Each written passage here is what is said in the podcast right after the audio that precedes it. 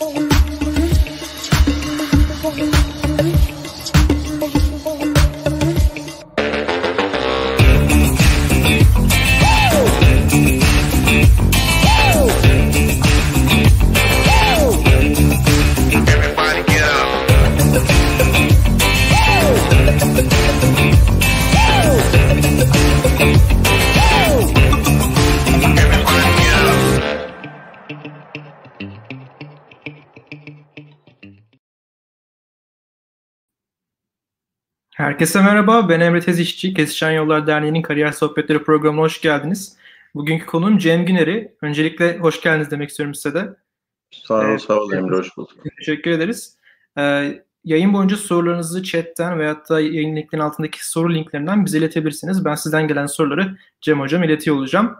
Ee, isterseniz ilk başta özgeçmişinizle başlayalım. Bize kısaca eğitim geçmişinizden bahset ve şu anki pozisyonunuzdan bahsedebilir misiniz? Tabii. Ee, ben matematikçiyim. 95 ee, yılında Orta Doğu Teknik Üniversitesi'nde matematik bölümünden mezun oldum. Sonra bir sene kadar e, orada kalmıştım. İşte araştırma görevlisi olarak. Daha sonra doktoraya gittim. Ee, Amerika Louisiana State Üniversitesi'ne yine matematik yapmaya.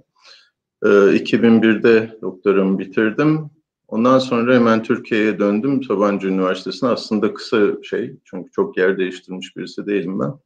2001'den beri Sabancı'da öğretim üyesiyim. Mühendislik ve Doğa Bilimleri Fakültesinde. Sonra 2012'de böyle daha idari bazı işler yapmaya başladım. Önce fakültede dekan yardımcısıydım. 2012'de başladı 18'e kadar. Sonra o bitiyor artık tekrar ofise geri dönüyorum derken e, rektör yardımcısı oldum bu sefer. Yani şimdi de o devam ediyor. Eğitimden sorumlu rektör yardımcısıyım üniversitede hala. Çok teşekkür ederim. Bir eko, bir eko duydum ama Başak senden. Evet. Tamam. Evet, ilk gelen soruyla başlıyorum. Amerika ve Avrupa ile kıyasladığımızda Türkiye'de temel bilimlere olan ilgi ne durumda? Ee, bence iyi. Yani Amerika ve Avrupa'da da bazı alanlar, yani benim kendi alanımdan bahsedeyim, matematiğe göre çok daha fazla ilgi görüyor. Bizim memlekette de böyle. O anlamda ciddi bir fark yok. Ee, aklıma ilk gelen iyi matematik eğitimi verilen üniversiteleri düşünüyorum. İşte ben işte görevim sebebiyle de bu üniversite sınavıyla ilgili bazı şeyleri takip ediyorum. Matematik bölümlerine e, belli seviyenin üstünde öğrenciler giriyor. Bu da yani ilgi gördüğünün bir göstergesi bence. Ee, ama daha başka direkt göstergeleri var. Mesela Türkiye'de Nesin Matematik Köyü diye bir yer var senelerdir e, liseden işte üniversite hatta doktora öğrencilerine kadar öğrencilerin gittiği bir yer. E, ben 4-5 senedir gidemiyorum böyle meşguliyetlerim sebebiyle ama daha önce ben de yazları gidip ders anlatırdım. Orası mesela çok rağbet görüyor. E, Matematik Dünyası diye bir dergisi vardı ülkede. Şu aralar galiba e, online çıkmaya başladı, bitiyor da olabilir ama bir zaman 10 bin satıyordu dergi. Ben Türk Matematik Derneği'nde de bir süre e, görev yapmıştım. O sıralar yani Türkiye'de adı bilinen böyle işte herkesin satın aldığı popüler dergilerin 3-5 katı satabiliyordu Matematik Dünyası dergisi. Yani genel olarak 10 bini görmüştüm. Hakikaten çarpıcı bir sayıydı o. Yani 7-8 binlerde de epey gitti diye biliyorum o sıralar. Yani genel olarak e, ilginin e, olması gerektiği kadar olduğunu düşünüyorum. Ee, Amerika'dan çok daha farklı mı? Yani dediğim gibi orada da yani computer science ya da tıp okumak isteyen insanlar çok daha fazla matematik okumak isteyenlerden. Orayla temel bir fark geçişkenlik daha fazla Amerika'da. Yani matematik okuyan birisi bambaşka yerlerde e, yapabileceği şeylerin sayısı daha fazla. Bizde de var e, ama orada daha fazla onu gözlemliyorum. O ilgi artabilir ama bence e, belli seviyede e, ülkede fena değil diye düşünüyorum. Teşekkürler cevabınız için. Ee, sıradaki sorum matematik bölümü okuyan biri illa akademisyen mi olmak zorunda? Ee, piyasada iş bulabilmek için iktisat, işletme, yazılım gibi alanlara yönelmiş olmak mı gerekiyor diye sormuşlar. Şimdi e, ikisi de mümkün. Ben mezun olduğumda ki işte şimdi 25-26 sene olmuş. O sırada da yani hatırladığım kadarıyla ODTÜ matematik bölümü 100 öğrenci alırdı. Ve yine yanlış hatırlamıyorsam diyelim ki o sınıftan 10-15 kişi işte master doktora yapacağım, matematik yolunda devam edeceğim akademik olarak derdi. Geri kalan arkadaşlar başka yerlere giderlerdi. Neydi bu alanlar? İşte IT sektörü yoğundu, finans, bankacılık, sigortacılık mesela onlar yoğundu hatırladım. Şu anda da benim takip ettiğim kadarıyla lisans matematiği okumuş öğrenciler açısından aynı sektörler hatta geçmişten daha fazla e, uygun görünüyor. Yani, e, LinkedIn'de matematik e, iş ilanlarını aratırsanız mesela e, işte IT'nin güvenlikten yazılıma kadar bir sürü alanında da matematikçi e, iş ilanı görebiliyorsunuz. Mühendisler de var tabii bu iş ilanlarında ya da başka alanlar ama matematikçiler de var. Yani herhangi başka bir alan değil. Yine finans ve işte e, sigortacılık gibi alanlarda da çokça ilan var. Yani e, daha fazla olduğunu düşünüyorum 90'ların ortasında ben mezun olduğuma göre ama o sıralarda vardı. Akademik olarak da aslında yani matematik doktorası yapan e, insanlar illa matematikte kalmıyorlar. Eskiden de böyle değildi, şimdi de Bizde de özellikle yurt dışında da artarak e, matematik lisansı okumuş birisinin daha sonra yüksek lisans ve doktora da matematik dışı işlere gittiğini görebiliyorum. Yani bizim üniversite özelinde e, mesela ekonomi programı e, matematik lisansı okumuş öğrenci alıyor graduate programı. Computer science'çılar, e, finans gibi alanlar bunlar matematiğin çok daha böyle e, direkt e, alakalı olduğu alanlar diyelim. Yani akademik olarak da aslında e, illa matematik doktorası yapmıyor her matematik mezunu. O biraz sizin ilginize kalmış. Matematik doktorası yapanlar da var. E, şimdi bir şey daha vardı. Neydi e, devam soru, sorunun devamında? E, piyasada iş bulabilmek için saat işletme gibi alanlara.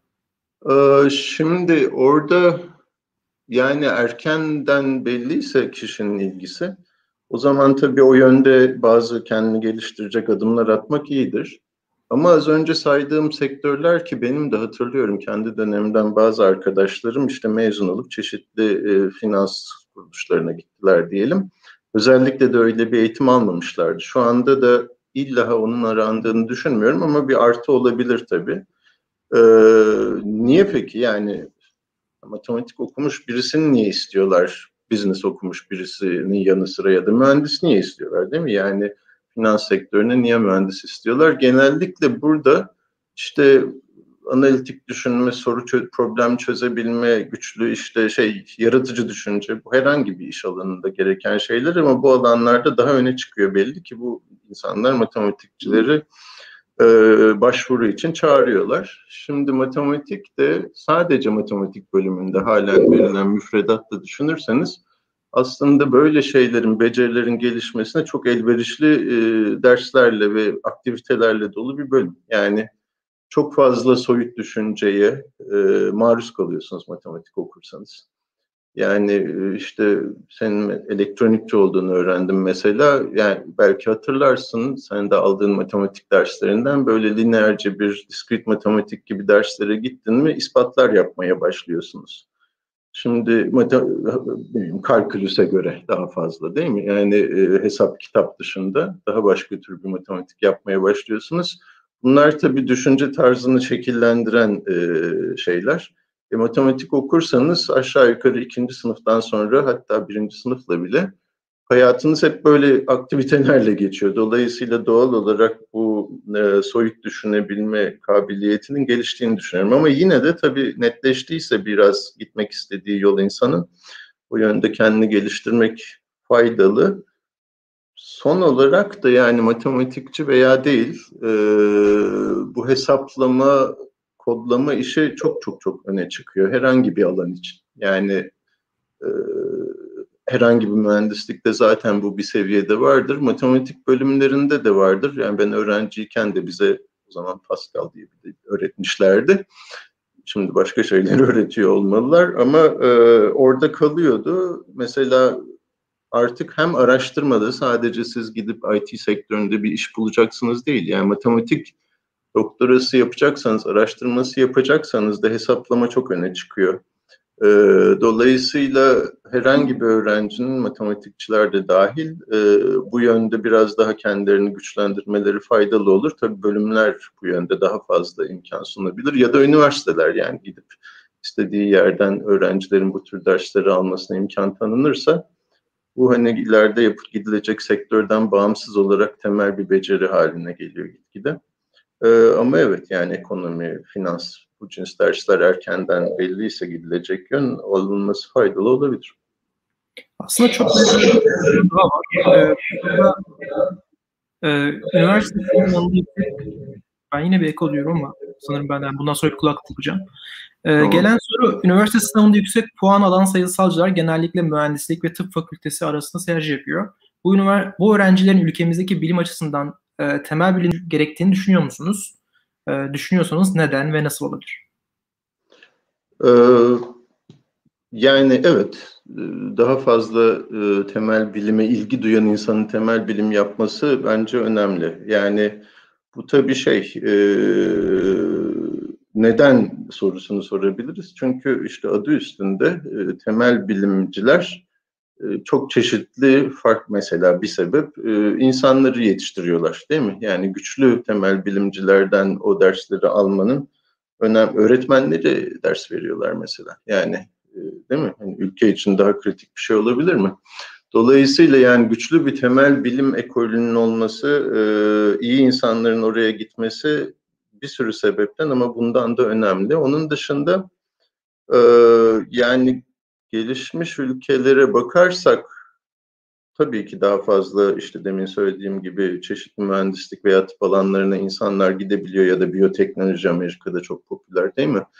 Ee, ama temel bilimlerde de güçlüler genelde böyle ülkeler. Bu da bir tesadüf olmasa gerek çünkü e, yani hakikaten o aşağının e, her şeyin temeli olan konuların e, bir ekolünün olması ülkede gelişmişlik göstergesi de bir anlamda. Yani birbirini tetikleyen şeyler.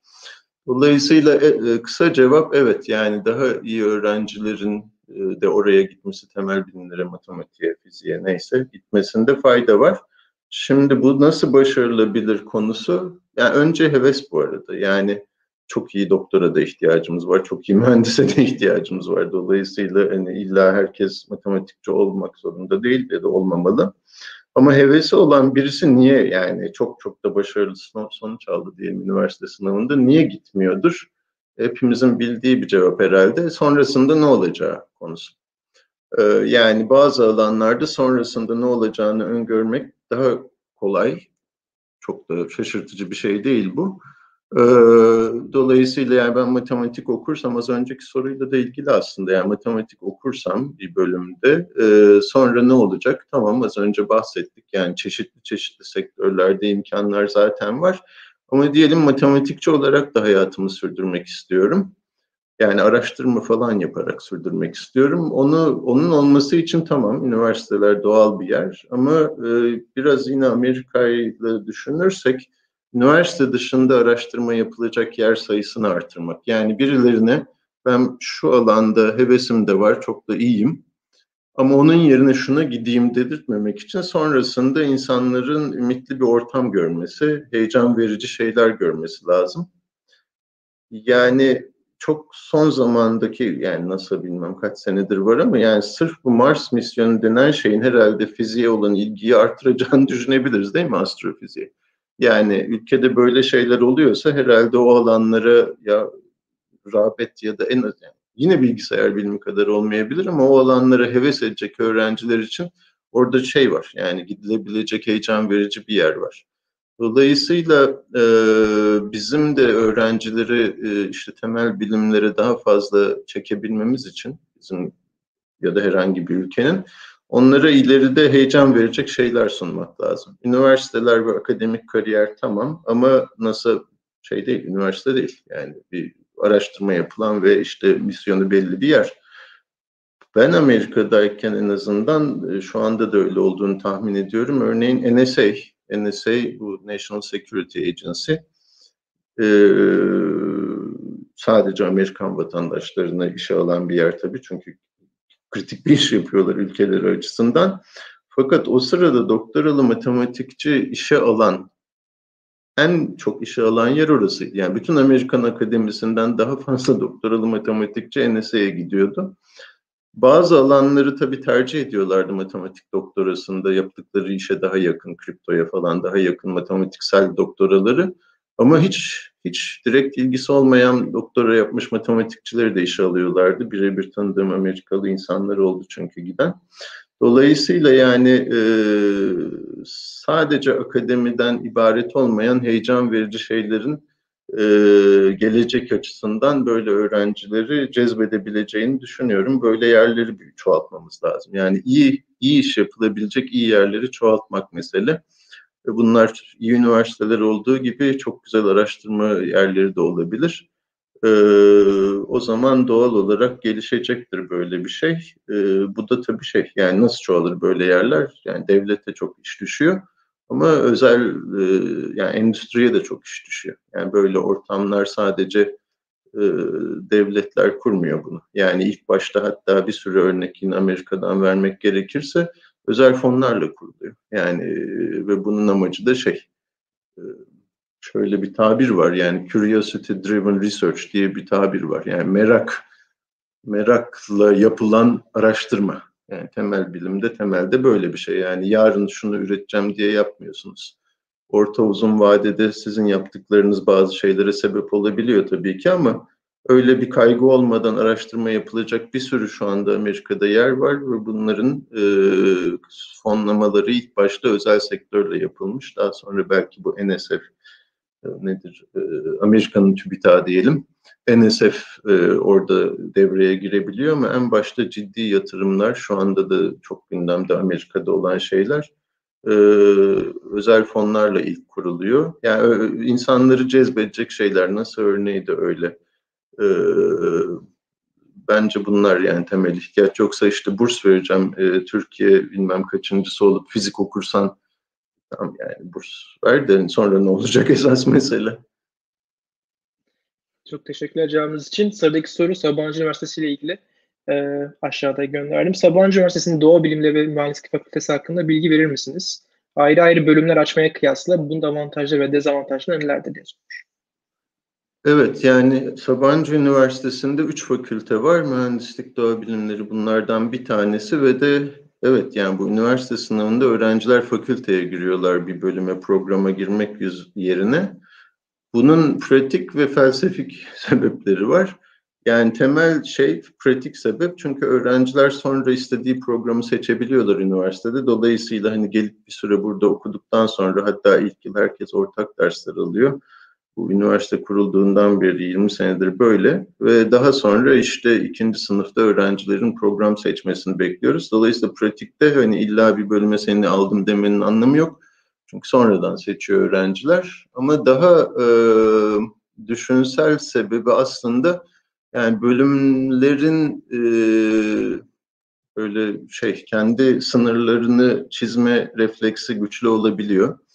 Yani ben de geldiğimde bu şey hani Amerika'da da bölümler var üniversitelerde. Burada da tabii ki sonunda öğrenciler bir diploma programından mezun oluyorlar ama e, ilk başta en Türkiye için yepyeni bir şeydi. Ben de şaşırmıştım 20 sene önce geldiğimde.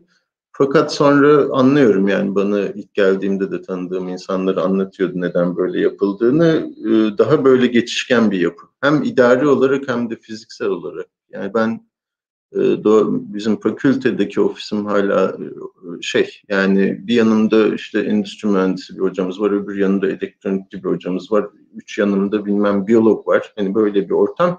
İnsanların birbirleriyle sadece öğretim üyelerinin değil öğrencilerin de birbirleriyle iş yapabilmesi ve işte bizim kurallarımız budur başka bölüm ve öğrencileri bu kurallara göre yaşarlar değil de yani okulda genel bir e, herkesin rahat hareket edebileceği idari ve fiziki yapı oluşturma fikri var. E, bunun da iyi olduğunu düşünüyorum. Yani avantajlı bir şey mi? Avantajlı. Mesela nasıl gö- görebiliyorum iyi olduğunu? Ee, yani bir kere program seçebilmek zaten iyi yani insanların e, istediği şeyi okuması çok doğal olarak iyi bir şey. Ee, buna herhalde e, hayır diyecek kimse yok. Ama e, böyle bir yapı olması yani insanları bir araya koyan ve farklı disiplinleri ve öğrencilerini bir araya getirmeye çalışan bir yapı olmasının görüyorum yani pratikte. Bizim işte e, ben şu programdan me- mezun olacağım ama öbür programdan mezuniyet projemi yapıyorum. Mesela mühendislerim var ya bu senior projeleri. Bu çok yaygın bir şey yani e, hiç bir engel yok bunu yapmaya ama ortamda bunun doğal olarak yapılabileceği bir şey sunuyor. E, dolayısıyla çok iyi bir şey olduğunu düşünüyorum. E, dezavantajı değil pratik e, şeyi var. Yani böyle yapmak örneğin e, sadece şu kadar öğrenci ve şu bölüm diye hareket ederseniz e, planlama ve böyle hani hem ders hem insan kaynağı planlama çok daha kolay. Çünkü biliyorsunuz yani 60 tane öğrenci var. Seneye de işte onu dersten kaldıysa 50 tanesi bir sene sonra şu dersleri alacak. Çok basit. Ee, bizim üniversitede çeşit çeşit yerden ders alabilmek mümkün olduğu için ve öğrencilerin hele de belli bir süre programı da belli olmadığı için örneğin ders planlama ve işte insan planlama konusu e, aslında şey bir iş, zahmetli bir iş. Ama e, yani sonucunu düşününce bu zahmete katlanmak bence değer. yani e, dezavantaj değil, sadece iyi planlama gerektiriyor. İşte 20 senede de üniversite bunu nasıl planlayabileceğini fark etmiş ona göre gidiyor. Teşekkürler tekrardan Sıradaki soru doktoranızı tamamladıktan sonra Türkiye'ye dönmüşsünüz. Amerika'da akademisyen olmayı düşünmediniz mi?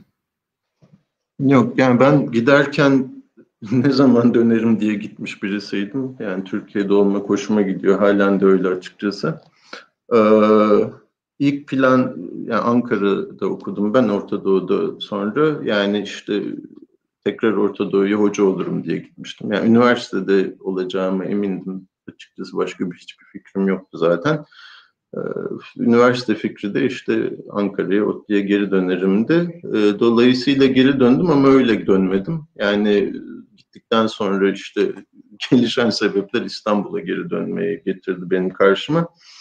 Ee, o sırada da Sabancı Üniversitesi yeni işte iki yıl falan olmuştu eğitime başlayalı. Burada e, matematikte graduate lisansüstü program var ve benim ilgilendiğim alanlarda da çalıştığım alanlarda da öyle bir e, lisansüstü okul kurma kurulmuştu zaten de yani o alanda gelişme hevesi vardı. E, dolayısıyla Sabancı Üniversitesi'ne döndüm Ankara yerine. Ama ilk giderken de bitirip dönmekti esas hedef. Teşekkürler. Tekrar ee, sıradaki sorum biraz taraflı olabilir ama siz lisans eğitiminizi Ankara'da ODTÜ'de tamamlamışsınız. Bilkent, Sabancı, Koç gibi özel üniversiteleriyle ODTÜ, Boğaziçi, İTÜ gibi e, devlet üniversitelerini kıyaslayabilir misiniz? Yani kıyaslayamam. E, bence kıyaslaması kolay bir şey değil bu. Yani il, de, vakıf üniversitesi, devlet üniversitesi kıyaslamasından daha çok yani iyi üniversite ve diğerleri kıyaslaması lazım bence. E, şey yani matematik özelinde belli bir şey söyleyebilirim. Yani Bilkent ve Koç üniversitelerinde mesela matematik lisansı veriliyor. Bizde sadece lisansüstü program var. Lisansta yan dal veriyor bizim üniversite sadece. Yani daha az öğrenci alıyor. Mesela bu hani somut kıyaslayabileceğim bir şey. Boğaziçi ve İTÜ'nün matematik bölümlerine göre. Ama genel olarak bence üniversite kıyaslaması alana bakar, e, genel olarak iyi üniversite meselesine bakar. Bu adını söylediğim e, üniversitelerin hepsi kıymetli üniversiteler memlekette. Başka yani hukuk, tıp falan desek bu listeyi uzatmak lazım tabii. Değil mi? Yani memlekette çok eski güçlü tıp şey eğitim veren yerler var, hukuk eğitimi. Bence temel kıyaslama iyi üniversite ve diğerleri. iyi üniversite de yani nedir iyi üniversite? İşte iyi akademisyen, iyi altyapı, mezunlar iyi yerlerde. Ondan sonra işte size hem akademik hem de sosyal iyi e, gelişme imkanı veriyor. Dolayısıyla doğru kıyaslama bence bu. Ondan sonra şey yani işte dediğim gibi tıp okuyacaksanız buradaki üniversitelerden aşağı yukarı hepsini silmeniz lazım. Koç hariç e, hukuk okuyacaksanız da. Ama işte temel bilimler, mühendislik gibi şeyler okuyacaksanız burada şey yani e, o biraz kişisel tercih ve bireysel araştırma çok önemli bence. E, gidip gerçekten tanımak lazım o üniversiteleri, nasıl mezunlar veriyorlar, neler yapıyorlar.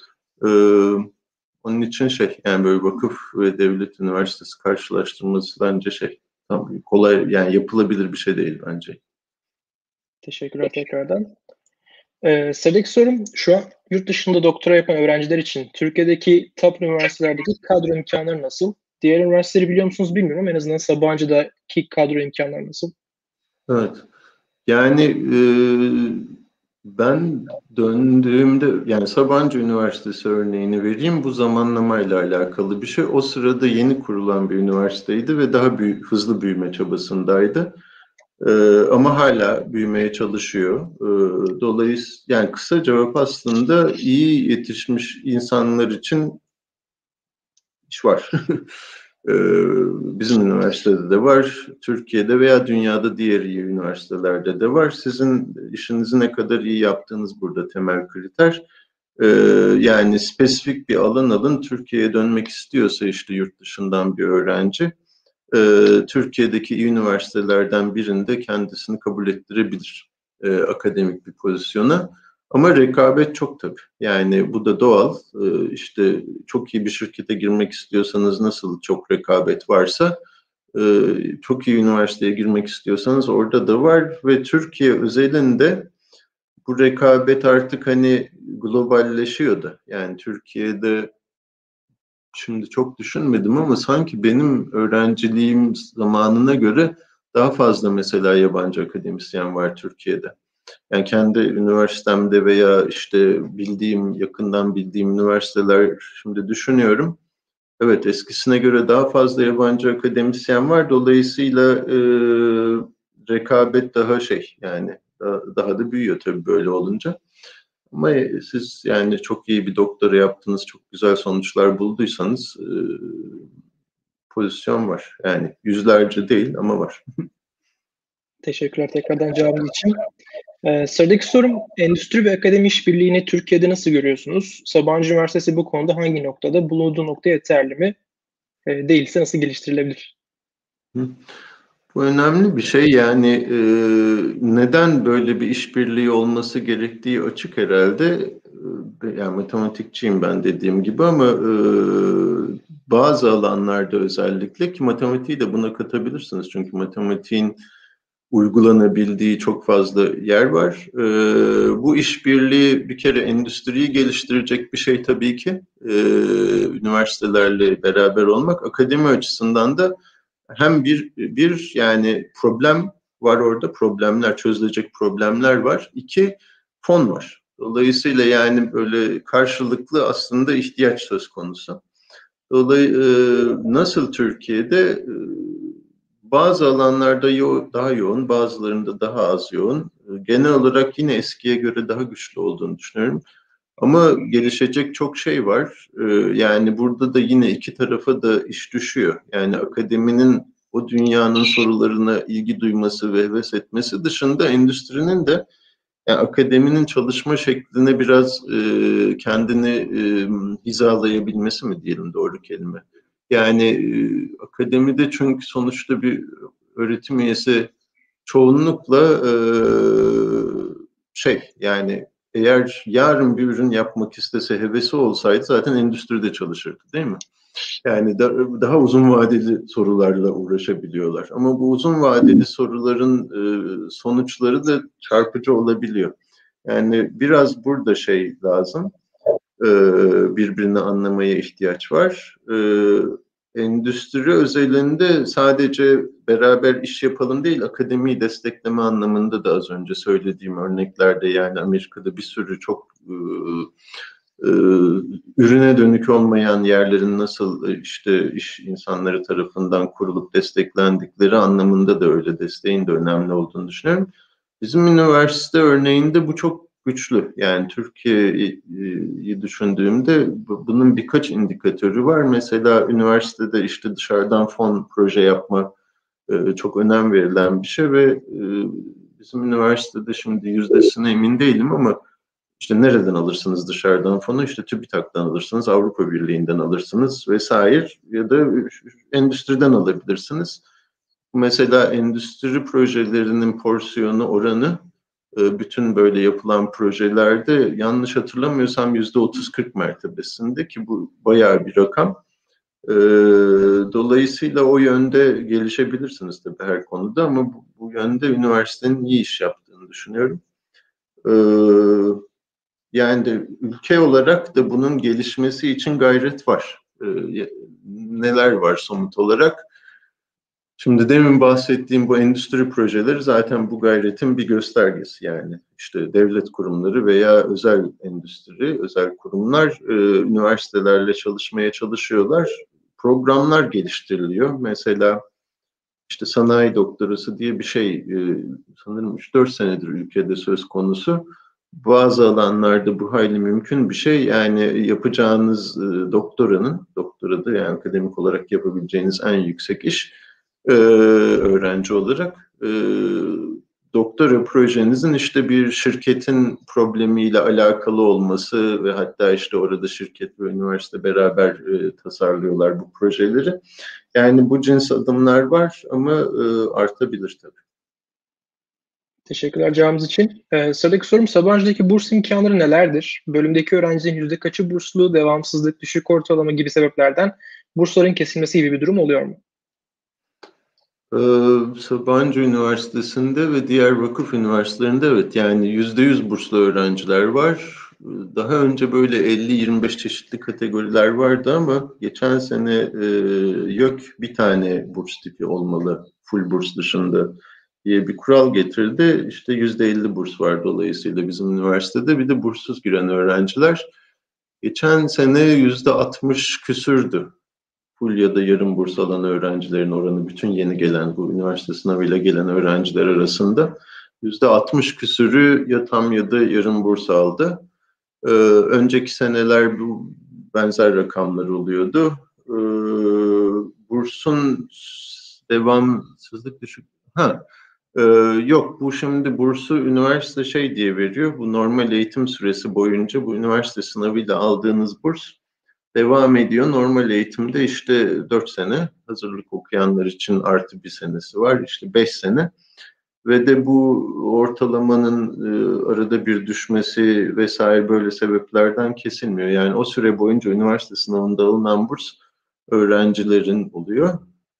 E, işte çift ana dal yapan öğrenciler için hatta bir seneye kadar da uzatılıyor bu üniversite sınavı bursları.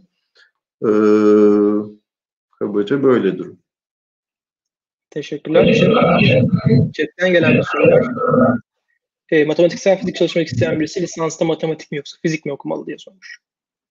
Ee, bunun benim bildiğim iki örneği de var. Yani e, matematik okuyup e, matematiksel fizik alanına gidenler de var, tersi de var bildiğim akademisyenler arasında. E,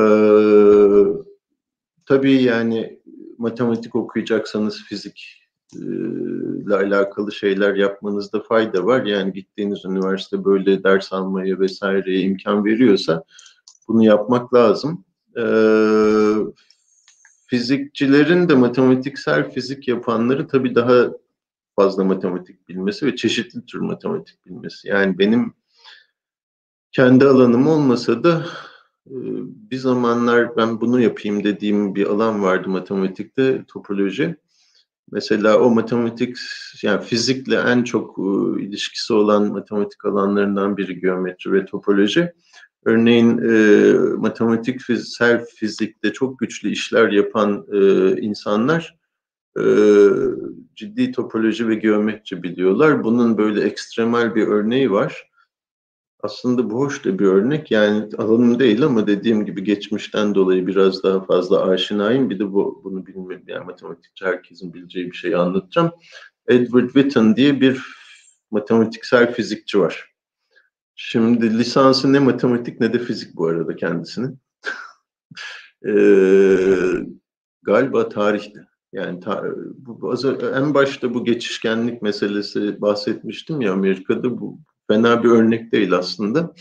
Yani Edward Witten e, matematikçiler açısından tabii bilinmesinin en önemli sebeplerinden birisi bu matematiğin Fields Medal diye en böyle e, büyük madalyasını almış birisi. E, ama fizikçi aslında. Ama bir yandan lisansı düşünürseniz tarih okumuş daha sonra fizik doktorası yapmış birisi. Dolayısıyla e, belli ki fizikle, matematikle yeterince öğrenmişti ve öğrenmeye devam etti doktorası sırasında. E, ikisi de olabilir, yani ikisi de olabilir ama tabii matematik okuyorsanız fizik illa çok fazla öğrenmeyebilirsiniz. O yüzden e, fizik dersleri almak gerekir. Teşekkürler tekrardan. Yine chatten gelen bir soruya devam edeceğim. Neden Sabancı'da temel bilimlerden sadece moleküler biyoloji var? Denmiş. Aslında lisans programı olarak evet yani o, o doğru. Ama lisans üstünde söylediğim gibi fizik ve matematik doktorası var. Bu bir tercih. Yani inşaat mühendisliği de yok ya da ne bileyim tıp da yok Sabancı Üniversitesi'nde. Üniversite aslında şey e, yani toplam 11 tane lisans programı var. İşte 6 tanesi mühendislik ve doğa bilimleri fakültesinde. O da işte bir tanesi moleküler biyoloji ve biyomühendislik. Ee, bu ilk baştan yapılmış bir tercih ama mesela fizikçi ve matematikçi olmuş mezunu varsa Sabancı Üniversitesi'nin. Hatta şu an bizim matematik programındaki hocalarımızdan birisi e, bizim üniversitenin mezunu ilk girenlerden ismini de söyleyeyim yani Kaan Hoca, Kaan Kurşungöz bilgisayar okumuş birisi üniversitede ama işte matematik yandalı ve hatta işte lisansüstü seviyede de matematik dersleri yanlış hatırlamıyorsam almıştı öğrenciyken sonra da matematik doktorası yaptı ve şimdi işte matematikçi diyoruz kendisine kombinatörlük e, çalışıyor. E, dolayısıyla e, bu en baştan yapılmış bir tercih. Temel bilim demin de bahsettim aslında çok büyük bir üniversite kuruyorsanız öğrenci sayısı olarak e, o zaman daha fazla bölümünüz oluyor ama işte Sabancı Üniversitesi 5000 kadar öğrencisi olan bir üniversite. Bunların da bini lisansüstü öğrencisi aşağı yukarı kabaca rakamlar. Yani 4000 tane lisans öğrencisi var, 11 tane program var ve burada bazı şeyler e, her şeyi yapamıyorsunuz temel sebebi bu. Ama matematikçi olmanın illa matematik okumakla ilgisi yok deminki şey fizikçinin tarih okuması örneğini düşünürsek. O yüzden e, gelebilir matematikçi olmak isteyen insanlar. Teşekkürler tekrardan cevabınız için. Ee, sıradaki soru Sabancı Üniversitesi'nde dekan yardımcılığı ve rektör yardımcılığı görevlerinde de bulunmuşsunuz. Bu görevlerin akademik çalışma üzerinde etkisi nasıl oldu? Ee, ve bu görevlerde bulunan insanlar iyi bir iyi birer akademisyen olmak zorundalar mı? Yani ilk kısmının cevabı tabii şey yani akademik çalışmalara doğal olarak negatif etkisi oluyor böyle işlerin. Çünkü normalde bir akademisyenin hayatı işte dersleri vermek ve araştırma yapmak. Ee, onun içine böyle vakit alıcı başka şeyler soktuğunuzda oradan yiyorsunuz vaktinizi. Ee, benim de e, oldu tabii ki. Yani e, biraz yaş ilerledikçe e, belki daha genç yaştakine göre araştırma faaliyetlerinizdeki becerileriniz de artıyor. En azından ben kendime öyle hissediyorum. E, ama yani şu andaki çalışma tempomda sadece akademik e, yani bir klasik bir hoca hüviyetim olsaydı herhalde şimdi yaptığımın beş katı falan şey çıktım olurdu. Dolayısıyla ilk kısmı kesin. Yani ben tabii kopmamak istiyorum. Yani matematikten işte halen iki öğrencim var. Master bir doktor öğrencisi yani sayıları azaldı ama hala iki öğrencim var. Yani araştırma yapmayı seviyorum. Dolayısıyla ekstra çalışmam gerekiyor. Yani yaptığım idari işleri ayırdığım zamanın dışında işte hafta sonu, akşam vesaire e, zaman yaratmaya çalışıyorum e, o faaliyetleri de sürdürmek için. E, bu böyle. Şimdi akademi, ha yani böyle görevler için iyi akademisyenlik. Şimdi bu klasik cevap yani bilindik bir cevap şaşıracak bir şey de yok bunda. Yani en iyi akademisyen illa en iyi e, üniversite yöneticisi olmuyor. E, şaşacak bir şey yok bunda. Çünkü öyle olsaydı çok kolay olurdu seçmek. Ama iyi akademisyen olmak ya da işte üniversitenin e, nasıl diyelim yani kabullenilebilecek birisi olması herhalde buradaki şey kabullenebilecek nasıl kabullenilebilir birisi? Ya işte o üniversitede e, zaten yeterince zaman geçirmiştir, bir yeri vardır. Ya da gerçekten çok güçlü birisidir ve hani herkes mutlu olur e, böyle bir görevi almasından. Dolayısıyla iyi akademisyenliğin hani temsil görevi de var tabii böyle pozisyonların, üniversiteleri. İyi akademisyen olmanın e, önemli bir kriter olduğunu düşünüyorum ben.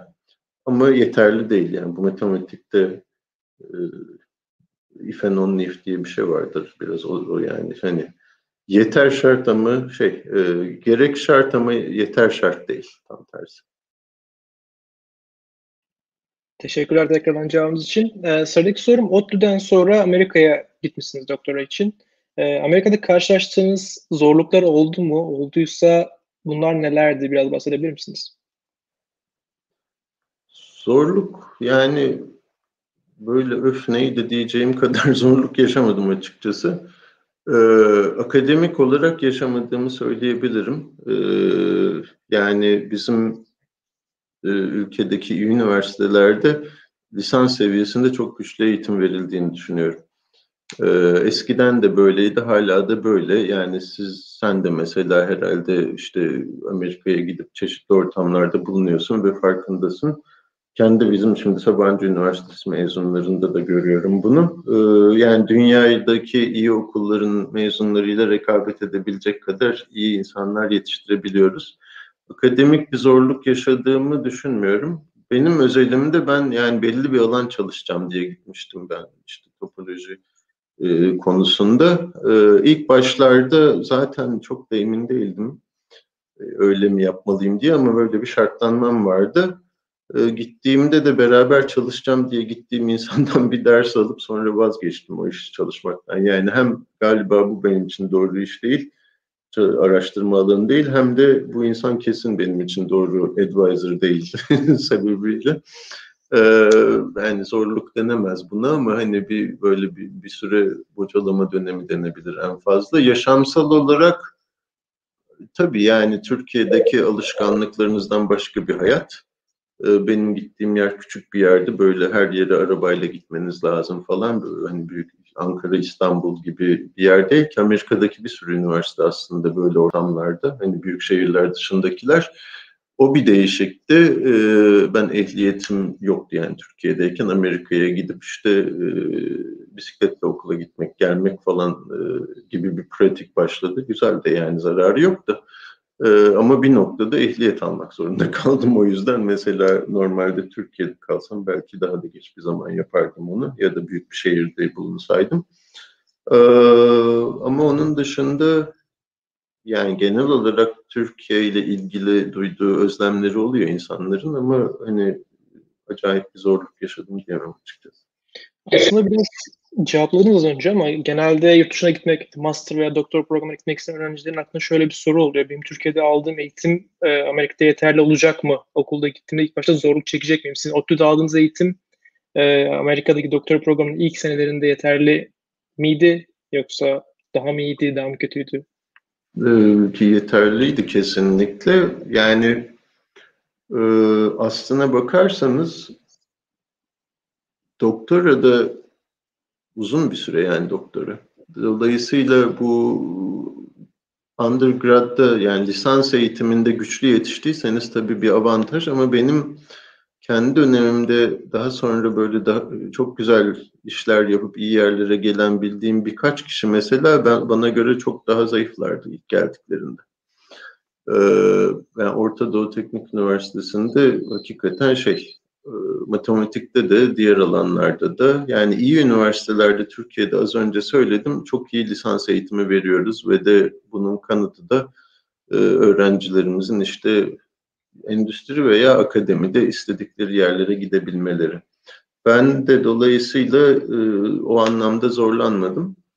E, bir de demin söylemeye çalıştığım şey şuydu yani aslında ben ilk başlarda sınıfta oturduğumuzda ya bunları bilmiyor ben hani ben alasını bile gördüm diye düşündüğüm bazı arkadaşlar aslında sonra çok iyi işler yaptılar.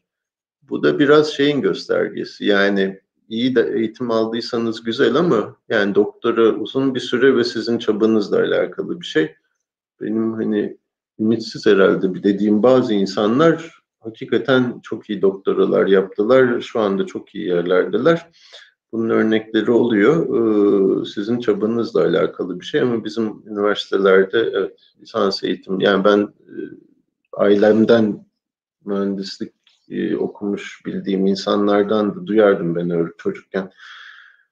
İşte Amerika'da, İngiltere'de anlı şanlı bir takım üniversitelere çokça öğrenci yolluyordu e, hep o bölümlerde. Şu anda da değişmiş bir şey yok. Yani Sabancı Üniversitesi'nde mesela biz böyle işte takip ediyoruz mezunlar e, nerelerde ne yapıyor diye. Yani şu anda bütün üniversitede 12-13 bin civarı mezun var. 20 senelik bir üniversite. Bir de az önce söyledim böyle yani on binlerce öğrencisi de yok. Ve de bu mezunların yüzde yirmisi şu anda yurt dışında.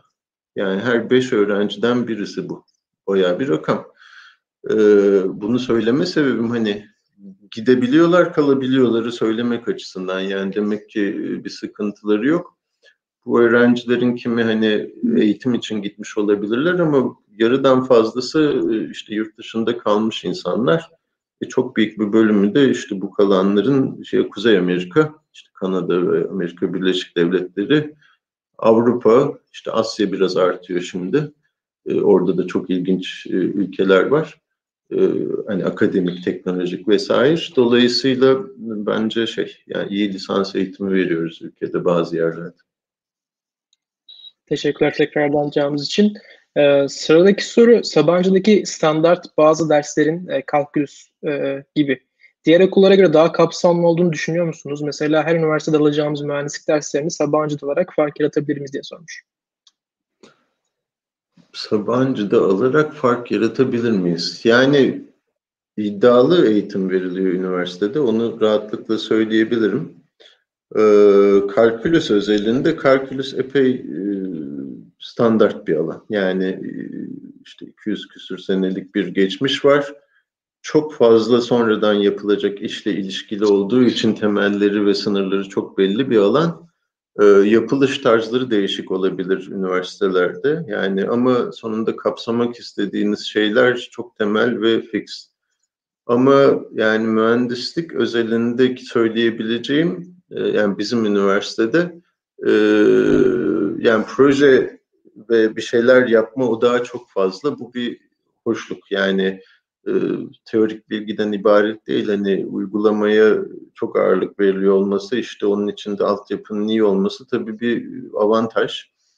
Ee, elbette herhangi bir mühendisliğin de yine her üniversitede verilen temel bazı dersleri var ama e, bazı özelleşmiş dersler mesela sizin akademik kadronuz ve onların yetenekleriyle ilgili yine altyapınızla ilgili o anlamda iddialı akademisyenler ve dersler var evet. E, dolayısıyla yani kısaca gayet iyi eğitim alıyor burada öğrenciler onu söyleyebilirim. Teşekkürler cevabınız için. Sıradaki sorum e, Sabancı'ya girmek için hangi sıralama gerekli? E, bunu burslu, yarı burslu, burssuz programlar için ayrı ayrı cevaplayabilir misiniz? Tabii. Şimdi bir kere e, bu Mühendislik Doğa Bilimleri Fakültesi e, sayısal puanıyla e, öğrenci kabul ediyor. Diğer iki fakülte yönetim bilimleri ve sanat sosyal bilimler onlar eşit ağırlık puanıyla öğrenci kabul ediyor. Şimdi full bursla, tam bursla giren öğrenciler geçen sene galiba bin küsürlerde en son e, sıra. E, yarım bursta mühendislikte 30 binli bir şeydi. Diğer iki fakültede 80 binler civarı olabilir. E, burssuzda mühendislik 100 binler, 110 binler olabilir e, sosyal bilimler ve yönetim bilimlerinde galiba 200 bindi geçen yıl. Teşekkürler cevabınız Ee, sıradaki soru yine chatten gelmiş. Ben biraz da değiştirerek soracağım. Ee, matematik okumak isterdim ama işte yeterli kadar yeterli kadar miktarda para kazanabilecek miyim bilmiyorum. Ee, matematik okursam e, düzgün bir gelirim olur mu gibi bir soru. iyi, soru. Yani biraz sizin ne kadar başarılı olduğunuzla ilgili bir şey. Az önce söyledim yani benim kendi dönemimden geliri benden iyi olduğuna emin olduğum bir sürü arkadaşım oldu matematikçi olmaya. Yani akademik anlamda matematik hayatı sürmeyerek. Ee, iyi bir üniversitede okuyorsanız ve yaptığınız işe de yeterince zaman ayırıp işte kendinizi geliştiriyorsanız bence bu aşağı yukarı problem olmuyor. Ama işte bir hakikaten iyi üniversitede e, eğitim görmek, iki yaptığınızda da e, yani kendinizi geliştirmek. E, illa akademik olmak anlamında geliştirmek değil, başka yollarla geliştirmek. Yani e, benim de kendi arkadaşlarımdan dediğim gibi yani gelir sıralaması yapsak belki de e, orta sıralarda yer alıyor olabilirim kendi döneminde mezun olmuşlar için de. Şirketini kurup böyle fantastik e, hani maddi olarak yerlere gelen bildiğim arkadaşlarım var matematikçiler arasında. Bir de bu konuşmanın başında da bahsettik. Yani çok çeşitli sektörde matematikçiler iş buluyorlar. Akademik olarak tabii şey, e, yani üniversitelerde yani zengin olmak istiyorsanız öğretim üyesi olmayacaksınız. Onu söyleyebiliriz. E, bu herhalde sürpriz değil. Yani bu Amerika'da da zengin olmak için öğretim, yani başka yani maddi tatmini daha yüksek yerler var. Şimdi senin benden çok daha iyi bilebileceğin bir şey mesela Emre, e, Amerika'da mesela şöyle bir şey belli ki var özellikle bilgisayar biliminde sanırım. Yani şirketler akademiden insan çalıyor. Yani Türkiye'de de tabii var bu ama akademiden insan çalmak şöyle yani normalde çok iyi bir üniversitede akademisyen olabilecek insanlar şirketlerde çalışabiliyorlar. Doğru söylüyorum herhalde değil mi? Evet evet kesinlikle. Evet çünkü bunu da yani birebir öyle yerlerde işte insan seçen e, çok yüksek seviyedeki birilerinden de duyuyorum ben. E, çünkü şey bir yeterince e, keyif verici bir iş var. Endüstride yapacak böyle insanlar için yani rutin dışı hakikaten heyecan verici iş işler yapıyorlar akademide yani akademik man, e, şeyi düşünce tarzı olan birisini bile heyecanlandıracak kadar iki e, çok daha fazla e, tatmin ediyorlar maddi olarak. Dolayısıyla e, yani öğretim üyeliği şey hani konforlu bir hayat sürebileceğiniz bir ortam sağlıyorsa güzel e, ama hani zengin olmak için olmayacaksınız tabii. Aslında benzer bir soruyu yayının başına sormuştum ama tekrar e, geldi. O yüzden sormak istiyorum. E, sizce matematik hangi okulda okunmalı? Yani Türkiye'den bahsettiğimizi kabul ederek söylüyorum. Benim aklıma 5-6 tane üniversite geliyor ama şimdi söylemeye gerek yok bence. Bu zaten herkes için bilindiktir tahmin ediyorum. Ee, demin konuştuğumuz gibi e, gerçekten iyi lisans eğitimi veriyor e, ülkede bazı üniversiteler bence. Ama yani şu okul bu okul demem yani. Ama yani kendim yani Sabancı Üniversitesi'nin öğretim üyesiyim ben. Yani matematik lisansı olmamasına rağmen e, mesela az önce örneğinde söylemiştim. Sonunda matematikçi olmuş e, birden fazla örneği biliyorum ben bizim üniversitede okumuş. Şey de var bu arada bunu değinmedik. Yani Türkiye'deki matematik e, akademik ortamında e, illa matematik okumamış bir sürü örnek var. Yani ben Orta Doğu Teknik Üniversitesi'nde öğrenciyken şimdi büyük bir kısmı emekli oldu bu hocalarımızın. E, elektrik özellikle elektrik mühendisliğinde e, önce başlayıp sonra matematikçi olmuş yine bir sürü örnek vardı. Şu anda da var. Türkiye'deki işte iyi matematik bölümlerinde böyle insanlar. Ama üniversite ismi e, şey için söylüyorum bunu yani sonradan matematikçi, sonradan ekonomici, sonradan işte X, Y, Z neyse o meslek olunabilir. E, bunun için söylüyorum ama şu okulun şu bölümü demeyeceğim tabii ki. Teşekkür ederim. Evet, chatten gelen bir soru var. Biraz spesifik ama e, ben iletmeye çalışıyorum. Gregory Perelman hakkında ne düşünüyor sorar mısınız? Yani şu anda nerede ne yapıyor bilmiyorum. Ee, ama şimdi bilmeyenler için e, Perelman e, bu matematikte bir milyon dolar problemleri diye bir tane problem var. Bu da aslında iyi oldu bu soru. Yani insanlar temel bilime nasıl e, ilgi duyar da hani hevesleri varsa öyle devam ederler için bir örnek Perelman'la ilgili bir şey söylemeden önce. E, şimdi kaç sene oldu bilmiyorum 10 sene belki yani 10 sene kadar önce ya da belki daha fazla Clay Matematik Enstitüsü diye bir yer var Amerika'da. Bu da bu arada e, şey yani e, bir iş insanının fonlayarak kurduğu bir yer. Şimdi NSF support e, desteği olabilir emin değilim. Şimdi burası e, 7 tane hakikaten önemli matematik problemine hani çözüm bekleyen senelerdir, seneler böyle yüzyıllar mertebesinde problem için e, 1 milyon dolarlık problemler dedi e, ve de bunların ilk çözüm getirileni bu Perelman'ın yaptığı işte geometri topoloji ile alakalı bir problemdi. Fakat e, Rus bir matematikçi Perelman e, fakat şey e, bu ödülü almadı. Yani e, ha şimdi bu ön, öndeki hikayeyi de şeyden anlattım. Yani niye bir enstitü böyle bir şey yapar? E, yani matematiğin görünürlüğünü artırma çabası bu değil mi? Yani siz e, yoksa o matematikçiler dur bir milyon dolar kazanayım diye çözmedi, çalışmıyorlar o soruları e, ya da çözmeye çalışmıyorlar. E, ama böyle bir şey yapılınca görünürlüğü artıyor, matematiğin popülaritesi artıyor. İnsanlar yani çözüldüğünde gazete haberi oluyor, heves yaratıyor gençler arasında. Yani bu iyi bir örnek o anlamda. Perelman bu ödülü almadı. Ee, hatırladığım kadarıyla ispat yani evet 2-3 tane böyle işte preprint deniyor şeyde akademide yani dergide yayınlanmamış ama işte dünyaya sunulmuş e, makalesi vardı diye hatırlıyorum. E, bunları gidip Amerika'da e, en, en bilindik üniversitelerde de seminerlerle anlattı. Yani sonuçların doğruluğuna şüphe yok. Zaten ispatlandı iş. E, ama e, ödülü almadı. Sonra Rusya'ya geri döndüğünü galiba Steklov Enstitüsü'ndeydi. Moskova'da değil de şeyde St. Petersburg'da. Orada çalıştığını fakat sonrasını bilmiyorum. Bildiğim kadarıyla bir noktada orayı da bıraktığını duymuştum.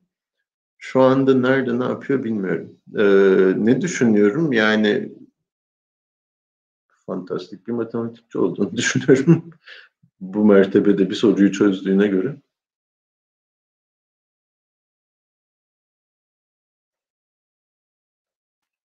Teşekkürler tekrar cevabınız için.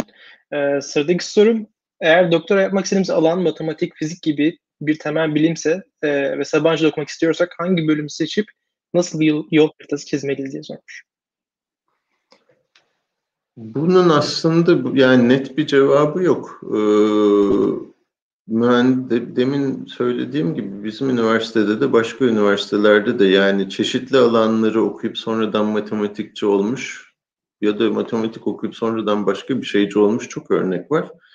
Dolayısıyla e, yani tabii matematik, fizik gibi alanlara gitmek istiyorsanız göre yani doğal olarak daha alakalı bir takım yerler var. Yani bilgisayar bilimi, elektronik, ondan sonra işte e, vesaire.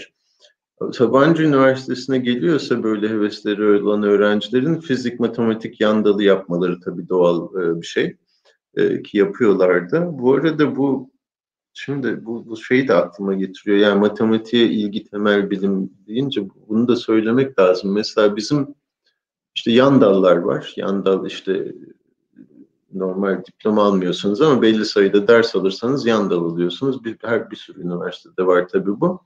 Ve matematik yan dalı mesela toplam yanılmıyorsam 13-14 tane yan dal var üniversitede. En çok öğrencinin gittiği üçüncü ya da dördüncü yan dal. Ee, yani bu matematiğe ilgisi öğrencilerin anlamında da bunu tek söylemek anlamlı olabilir.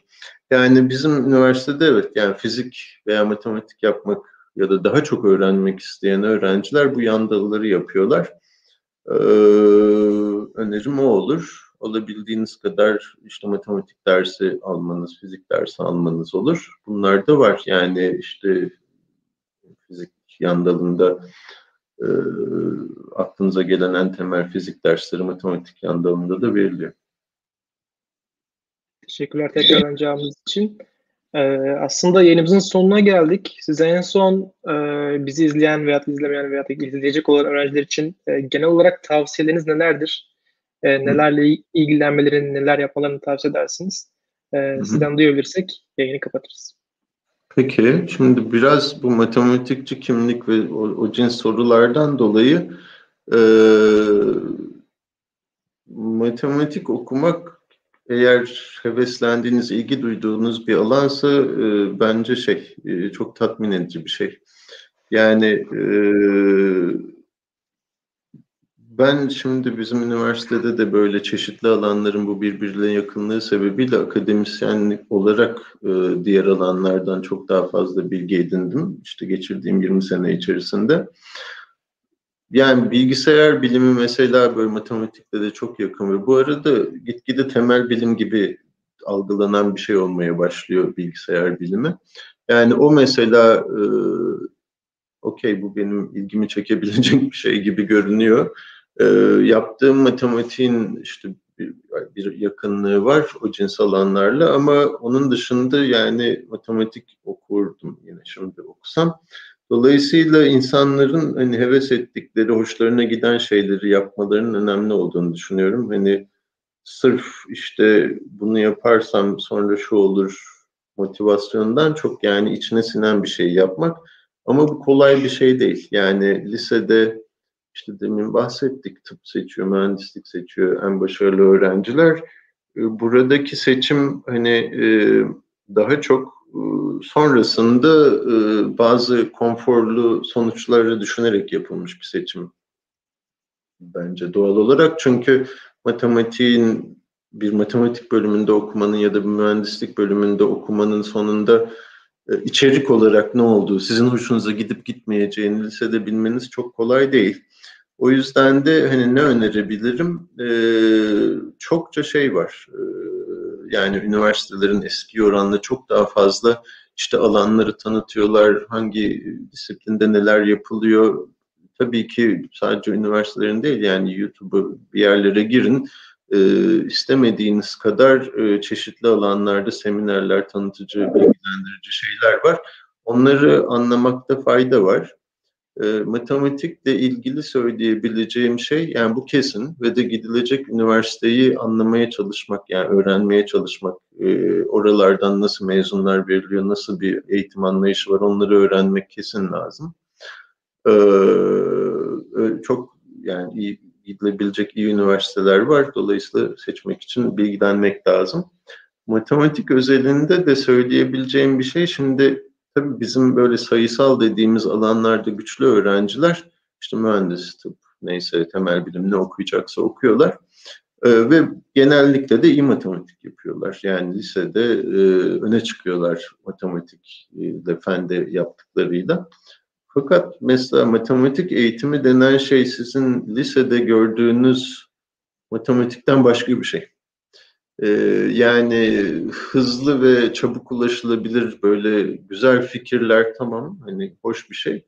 Ama matematikçi aslında öğrenci olarak da sonra matematikçi olan insanlarda yani e, daha fazla e, uzun zaman alan işlerle uğraşıyorlar. E, çünkü şey sorular sadece bizim lisede halen de müfredatta yaptığımız işte şunu bir 45 saniyede çözersin öbüründe 30 saniyede çözersin şampiyonsun değil yani matematik. Ee, daha fazla böyle düşünsel bir faaliyet. Çok fazla nasıl oluyor, neden oluyor'nun sorgulandığı bir şey. Hani sonuca gidiyorum da o niye öyle. Ee, dolayısıyla ben mesela kendim de bu Sabancı Üniversitesi'nde çok başarılı öğrencilerden bazıları işte matematik yandalı e, yaptılar bir sürüsü. O, o sorun değil. Ama mesela soyut matematik denen şeyle karşılaştıklarında yapabiliyorlar. Fakat yani aslında bu değilmiş benim matematik diye bildiğim şey diye de karşılaşabiliyorlar. Yani hatta bazıları yok bunu yapmak istemiyorum da diyorlar. O biraz dediğim gibi kolay değil. Yani lisede mezun olurken bir alana ne kadar sizin içinize sineceği. O yüzden de yani seçeceğiniz üniversite mesela sizi çeşitli alanlarda gelişmenize imkan tanıyorsa hani biz işte gel programını seçiyoruz. Bence ideali o ama bu çok yok. Fakat siz işte ne okursanız okun ilgi duyduğunuz başka alanlardan, bölümlerden, fakültelerden dersler alabiliyorsanız o da mesela seçerken bence iyi bir kriter. Yani sizi sen bu bölüme girdin ve de başını dışarı çıkarma, burnunu başka yere sokma falan o iyi bir şey değil. Yani insan e, merak ediyor başka şeyleri de öğrenmek. O merak tatmin edecek bir ortam sunuyorsa üniversite o da iyi bir şey olur. Aklıma gelenler bunlar yani tavsiye olarak. Çok teşekkürler tekrardan cevabınız için. Ee, süremizin sonuna geldik. Tekrardan hem vaktinizi ayırdığınız için hem değerli sorularınızı cevaplarınız için çok teşekkür ederiz. Ee, ben çok kısaca şeyden bahsetmek istiyorum. Danışmanlık programımızın başvuruları açıldı. Ee, isteyen, başvurmak isteyen öğrenciler web sitemizden ve hatta sosyal medya kanallarımızdan inceleyebilir. Programlara başvurabilir. Hepsi tamamen ücretsiz. Beğendiyseniz bu ve bunun gibi yayınları takip etmeyi unutmayın. için sosyal medya kanallarımızı takip etmeyi unutmayın. Ee, hem izleyenlere hem Cem Hocam size çok teşekkür ediyorum. Bir ben sonraki yayında görüşmek üzere diyorum. İyi akşamlar. İyi akşamlar. Sağ olun.